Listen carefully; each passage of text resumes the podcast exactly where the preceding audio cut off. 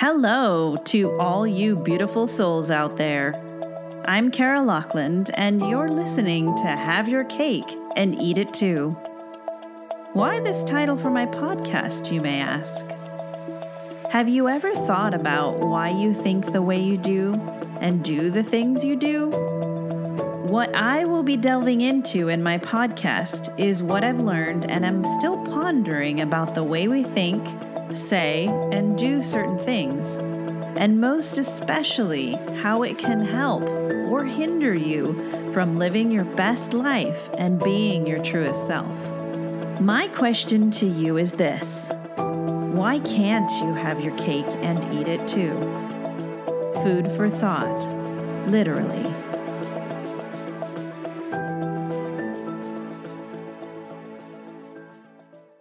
I'm Kara Lockland, your host of Have Your Cake and Eat It Too, and the quote for the day is from William Shakespeare Self love, my liege, is not so vile a sin as self neglecting. With that being said, let's talk about words that have been signed a negative connotation. Words themselves are not good or bad, positive or negative. They're given those particular labels by us by society and how we perceive the word. Let's take the word selfish, for example. I think we could all agree that it's one that is primarily seen as negative. We've been told to not be selfish, to share, to think of others first, that morally it is better to be selfless than selfish. How can you be so selfish? You're spoiled rotten. Don't hog the blanket. Don't take more than your share or a second helping. My question to you is being selfish really all that bad? Here's the definition of selfish lacking consideration for others, concerned chiefly with one's own personal profit or pleasure, concerned excessively or exclusively with oneself seeking or concentrating on one's own advantage, pleasure, or well being without regard for others.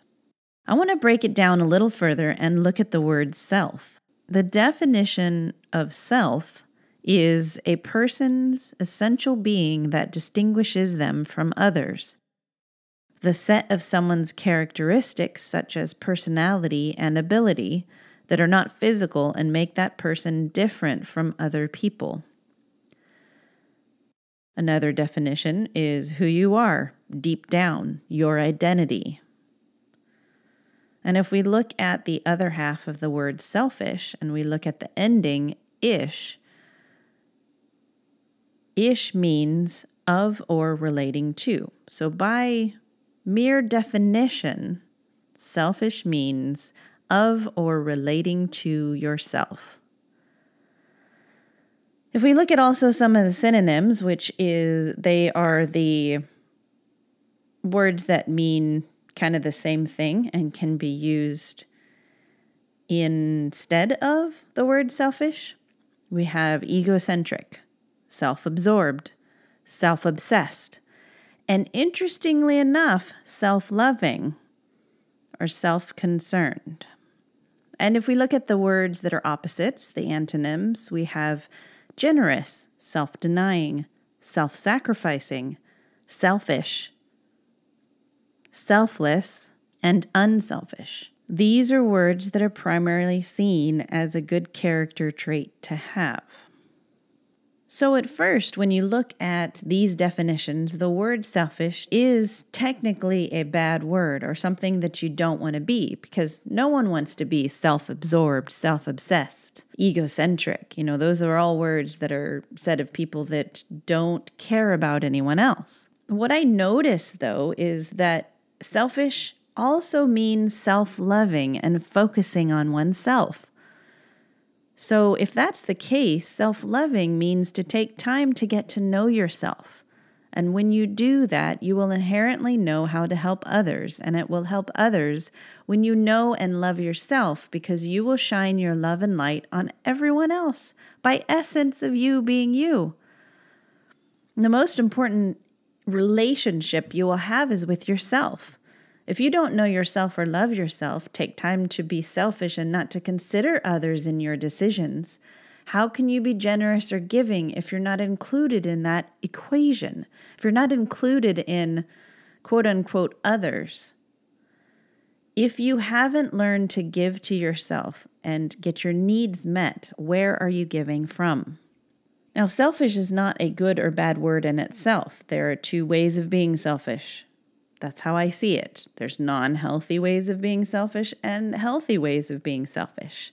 To be selfish in a healthy way is to take time out for you, even if someone else needs you at that moment, and find out what you need to heal and be whole. To be selfish in a non healthy way, for example, is when someone steals from someone else because they want what someone else has or they feel they can't have it any other way. One way benefits you, and another way harms others. So there's a difference. And here is what I also figured out the most selfish people who did not get their needs met and they end up taking from others or harming others to get what they need. And those that are considered unselfish or selfless also don't get their needs met because they're told not to take too much for themselves, inevitably being at the mercy of those that are selfish who end up, end up taking from them. Therefore, no one gets their needs met truly. What a vicious cycle!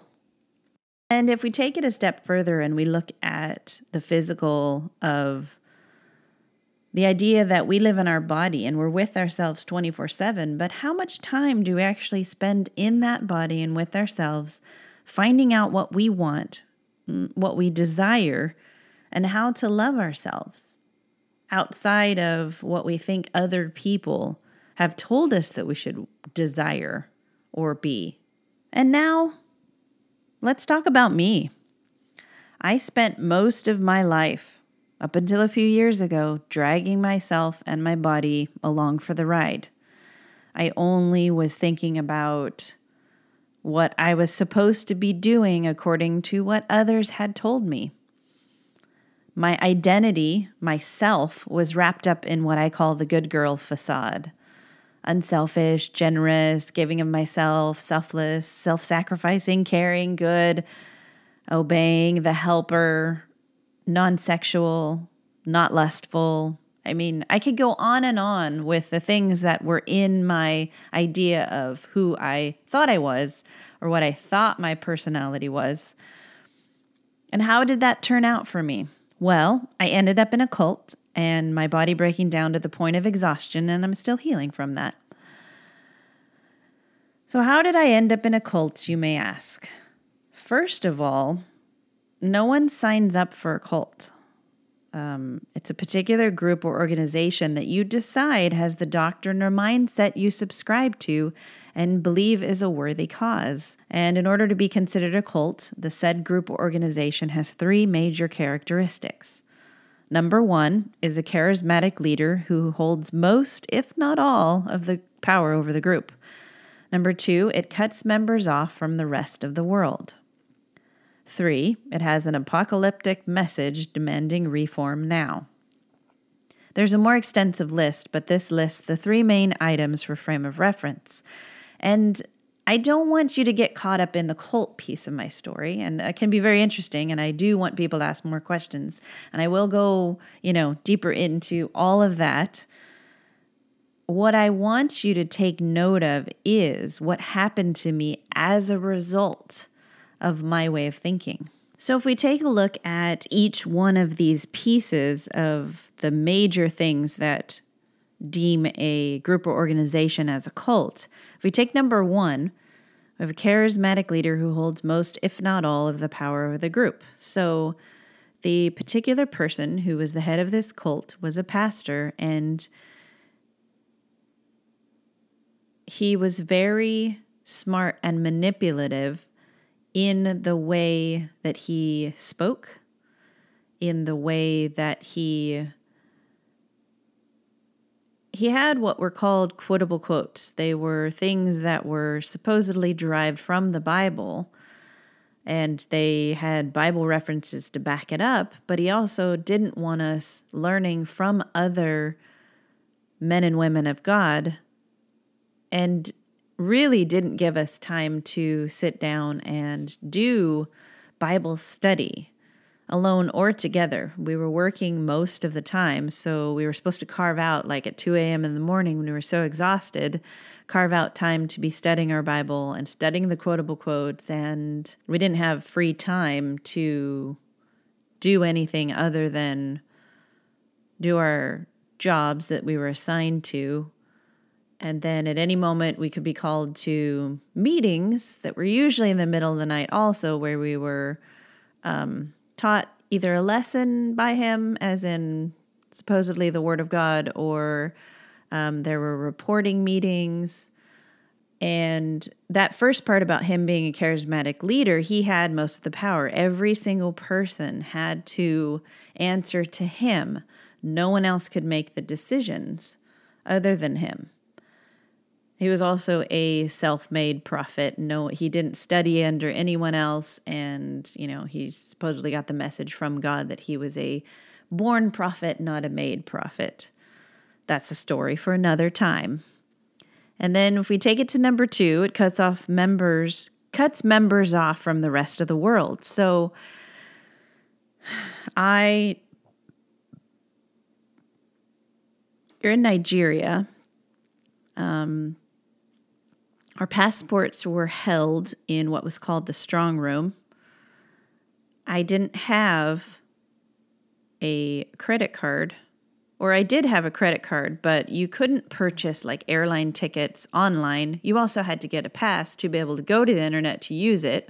I didn't have my own cell phone that could be connected in Nigeria. I used it when I traveled. Um, I may have had a prayer line cell phone, but you know, you you had to purchase uh, airtime on those said um, phones to be able to call internationally. And if I wanted to call using the phones that were in the office, I had to also get a pass permission to make a phone call. And even when I was making a phone call, other people were listening to and reporting back to this said pastor about what I might be saying. We were also discouraged to speak to our family and other people because then and not even like specifically in full terms told that we couldn't speak to our family but it was more of a you watch other people get in trouble for calling their family or wanting to you know go home or things like that that insinuated of course you know this is the rules and this is what you don't do.